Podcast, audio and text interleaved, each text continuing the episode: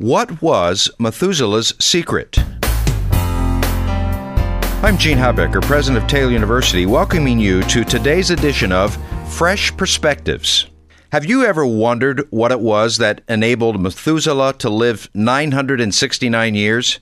Well, we may have a clue to that secret. Not long ago, medical doctors concluded a 30 year comparison of the health of people who attend church on a regular basis as opposed to those who never attend church. The results were startling, at least to folks in the scientific community. It was discovered that folks who attend church maintain lower blood pressure. They have less than half as many problems with coronary artery disease as non churchgoers.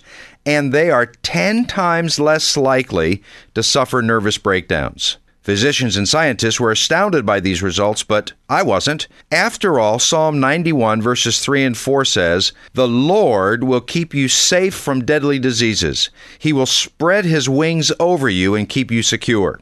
So let's be like Methuselah and walk close to God. It's a healthy relationship in more ways than one.